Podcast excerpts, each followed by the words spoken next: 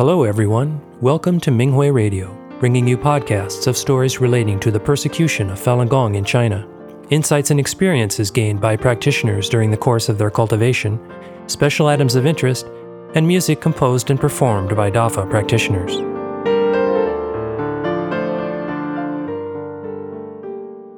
The following is an experience sharing article entitled How Falun Dafa Prolonged My Life and Improved My Morality by a Falun Dafa practitioner in China. The article was published on the Minghui website on October 13, 2023. I began practicing Falun Dafa in 1997. I'm an elderly practitioner today, but back then I was in my 40s. I suffered from many incurable conditions before I began practicing, including severe arthritis, cardiac conditions, gastritis, and gynecological problems. I ran out of money to pay for medical treatments, and my health deteriorated until I was unable to hold a job. Fearing for my life, I asked a friend to help me consult a fortune teller. The fortune teller predicted I would die of a heart attack at the age of 55, which was fairly soon considering I was in my 40s at the time. Just as I was at my most desperate, a friend of mine told me about Falun Gong. She told me, Falun Gong has miraculous effects in curing diseases and keeping people healthy. You don't have to spend a penny on healthcare from now on. I understood that this was a lifeline, and I went with her to a Falun Dafa practice site the following morning. It was three o'clock in the morning, yet when we arrived, there were already 70 or 80 people practicing the second set of exercises. I started learning the exercise movements, but in doing the second exercise, I fainted after holding my arms up for only a few minutes. When I regained consciousness, I heard a voice asking, What's wrong? Although I was awake, I found myself unable to see anything. When I responded to the voices, they replied, Don't be afraid. Master is purifying your body. Then two coordinators helped me sit up. By that time, my stomach had begun churning terribly, and I was very nauseous. The two coordinators had to practically carry me as we ran to the toilet, where I immediately vomited and had diarrhea. Everything that came out was just water. Yet after half an hour, my head felt clearer and I had regained my vision. When a coordinator asked how I was, I told her I was okay. We made our way back to the practice site and I continued to learn the exercises. As I was walking home afterward, my body felt light and my mood was much improved. From then on, I went to practice the exercises every morning. When I arrived at the site on the third morning, one of the coordinators told me, just practicing the exercises isn't enough. You need a copy of Zhuan Falun. I got a copy of the book, but having only a third grade education, I found many words and sentences incomprehensible. Undeterred, I sought help from other practitioners and a dictionary and soon found myself able to read Zhuan Falun proficiently. From the book, I realized the goal of practicing Falun Gong was not to cure illnesses, but to cultivate one's level until enlightenment. I also found out all illnesses were fundamentally caused by karma. Starting from the day I began practicing the exercises, I found myself vomiting mouthfuls of water each morning. This state lasted for over a month, after which I found my health had greatly improved. My weight increased, my complexion became brighter, and my stamina improved to the point that I no longer felt exhausted at work. Part 1 Dafa improved my morality. As an ordinary worker at a garment factory, I strive to meet the standards of a cultivator and do my best, regardless of whether the work assigned is in my job description. Employees at our factory take turns cleaning the work area. Whenever colleagues leave early for home or are absent due to special circumstances, I take the initiative to perform their cleaning duties for them. When conflicts arise between myself and my colleagues, I practice tolerance according to Master's teachings. Once, a co worker named Ming started eating a bag of melon seeds during her lunch break. Seeing her melon seed shells scattered across the floor, I picked up a broom and swept them up. Not only did Ming refuse to thank me for cleaning up her mess, she actually scolded me in front of everyone who was present. Nobody had ever treated me so disrespectfully. If not for Falun Dafa, I would have retaliated and beaten her up. Instead, I calmly endured her scolding. As our colleagues were staring at us with baffled expressions, the factory director came out from her office and asked, Who is she scolding? I replied, She's scolding me. The factory director laughed and said, Your character has improved. If something like this had happened before, you would have hit her. In July 1999, the CCP began suppressing Falun Gong. Officers from our district's 610 office visited our factory and asked if any of the employees practiced Falun Gong. My previous words and actions must have impressed my bosses and colleagues because the factory director instantly told them no. Afterward, the factory director told me, Practitioners of Falun Gong are all good people I won't surrender you to them. Over time, I explained to my colleagues the truth behind the persecution of Dafa. Now my colleagues all know that Falun Dafa and its practitioners are good people. I continue to hold myself to the standard of a Falun Dafa practitioner in my family and other relationships. I have one older brother and five younger sisters. One of my sisters passed away at the age of 43, leaving my brother in law to raise their several young children on his own. Eventually, he remarried, and his children could not get along with his new wife. I took them in and raised them until they graduated from school and started their own families. Naturally, the children developed a close relationship with me. Having witnessed all this, my neighbors commented, only Falun Gong practitioners would be willing to do this. Part 2 Unmoved in the Face of Pressure. My family initially supported my cultivation, but after the CCP's persecution of Falun Gong began, my family attempted to dissuade me due to their fear. This was particularly true for my husband, who worked in civil service. His superiors visited him repeatedly, pressuring him to make me give up Falun My husband and my sisters confronted me one day and demanded I give up the practice. Pressured by them, I cried but refused to say that I would no longer practice. At this point, my mother spoke up from the side of the room, saying, Stop it. You will drive her mad if you try to persuade her any more my sisters gave up and returned home. When my husband realized he had yet to fulfill his task assigned by his leaders, he gave me an ultimatum saying, It's me or Dafa. You can only choose one. Hearing his words, I started crying again. My heart was in pain. If I chose Dafa, our family would be torn apart and it would affect our three children's futures. Yet, if I chose my husband, I would have to give up Dafa. After a while, I said to my husband, I choose Dafa.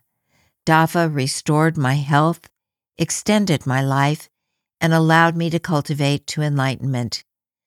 I will look for a house to rent this afternoon. My husband softened after hearing my answer. Forget it, just practice, since you are so determined. From then on, he secretly supported my cultivation. Once, while distributing truth clarification pamphlets, someone reported me to the authorities, and a car from the 610 office soon arrived outside my door.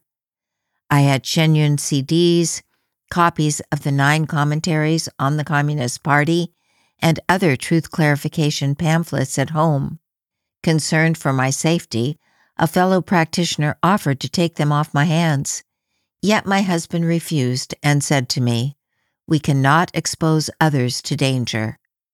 At around 8 p.m., the 610 office vehicle drove away, and I went out to distribute those materials. When I returned at 10 p.m., I saw my husband looking outside intently, with his face against the window pane.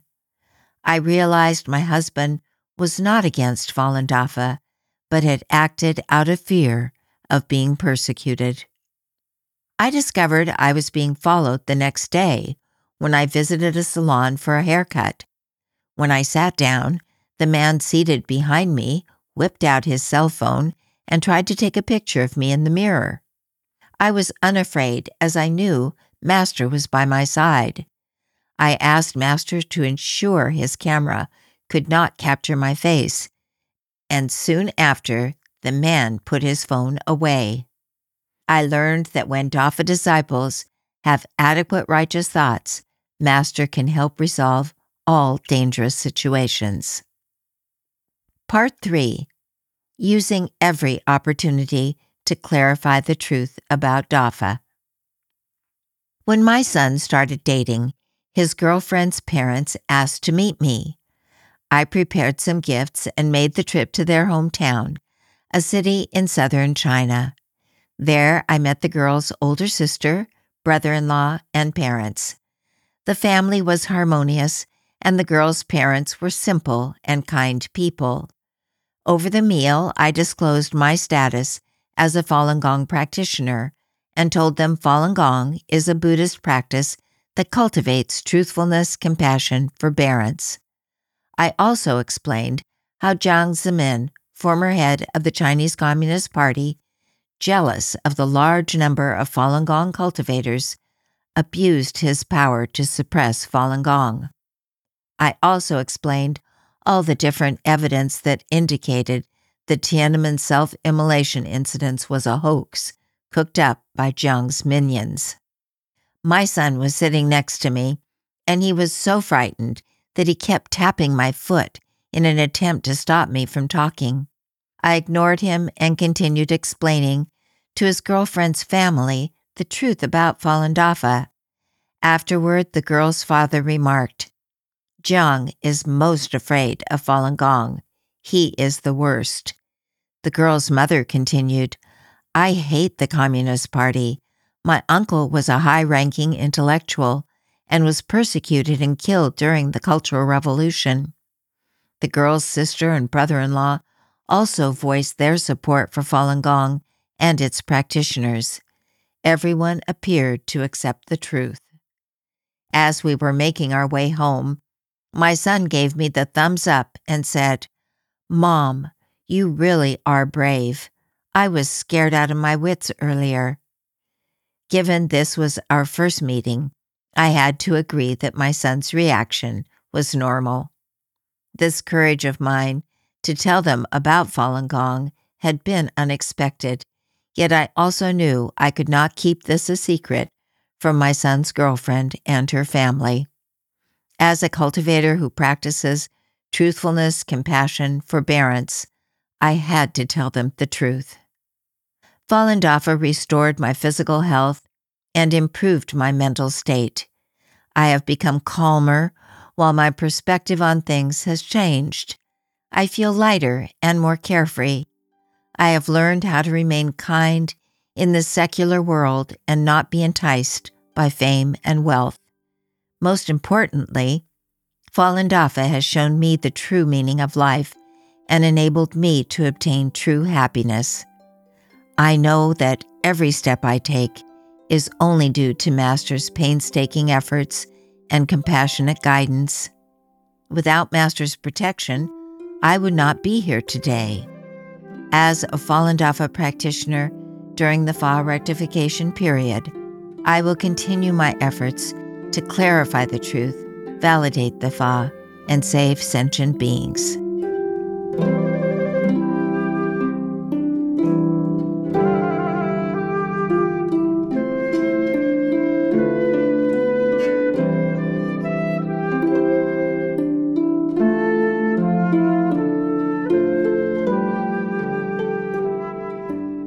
The following is an experience sharing article entitled, I Finally Identified My Fundamental Attachment by a Falun Dafa practitioner in China. The article was published on the Minghui website on November 3, 2023. After reading Master's two recent articles, Cultivation in Dafa is Serious and Stay Far Away from Peril, I had a deeper understanding of the seriousness of cultivation and the great effort that Master has taken to save people. I also read some related sharing articles by fellow practitioners. Some talked about how they searched for their fundamental attachments when they were unable to pass cultivation tests. The others were about their understanding of how the old forces took advantage of practitioners' human notions and attachments and eliminated unqualified practitioners. I realized that I need to compare myself with Falun Dafa's standards to find my fundamental attachments. Since the Chinese Communist Party's persecution in 1999, many practitioners, including myself, have endured many hardships in our jobs, families, and in other environments. Some practitioners might have developed grievances. They wondered why Master didn't protect them, why they didn't experience any miracles, or why their righteous thoughts had no effect. Master said in Stay Far Away from Peril, quote, It is you yourself who has the problem. Master doesn't owe you anything. While Master is saving you, he also bears your sins for you and even finds all kinds of ways to offset your karma. It is you who is indebted to Master. Unquote. I feel these practitioners cannot see that all their suffering comes from their own karma. They also cannot see what Master has sacrificed and endured for us. They can only feel their own pain.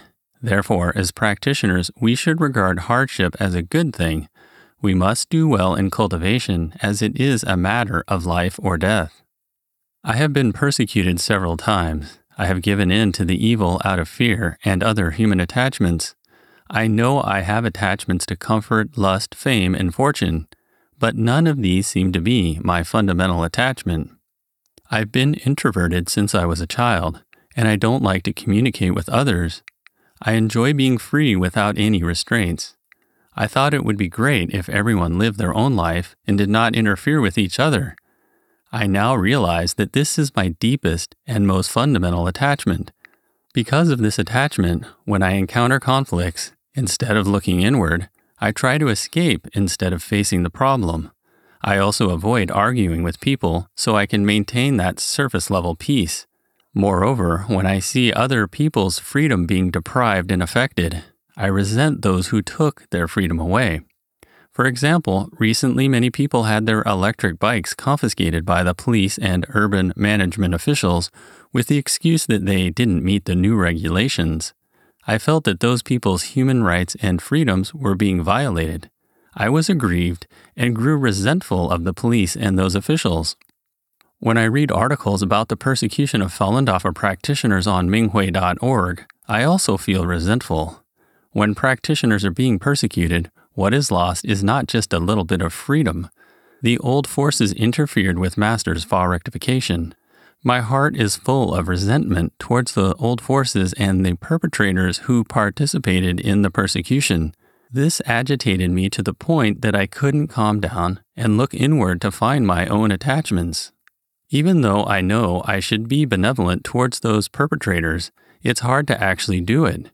When the persecution continued, I felt even more resentful, with thoughts like, Why doesn't Master destroy the old forces and punish the evildoers? And, Why don't those evil policemen receive retribution immediately? This way I'd finally regain my freedom. These thoughts are based on the selfish idea of my own freedom. However, I overlook the fact that nothing a practitioner encounters is accidental. The karma we created must be eliminated, and the debts we owe must be repaid. More importantly, we must cultivate to eliminate attachments and improve our xinxing. Master requires us to look inward for our attachments no matter what the circumstances are, and only then can we overcome the persecution imposed by the old forces. I now understand why I never found my fundamental attachment. I always regarded freedom in life as the truth, unlike other human attachments. I thought that it would be nice if everyone was free and did not interfere with each other. This notion has been affecting me and made me lose my rationality when I judge things. Only Master's Fa is the truth. Practitioners should study the Fa and assimilate to the Fa without forming any human notions in order to fulfill the duty of a Dafa disciple well.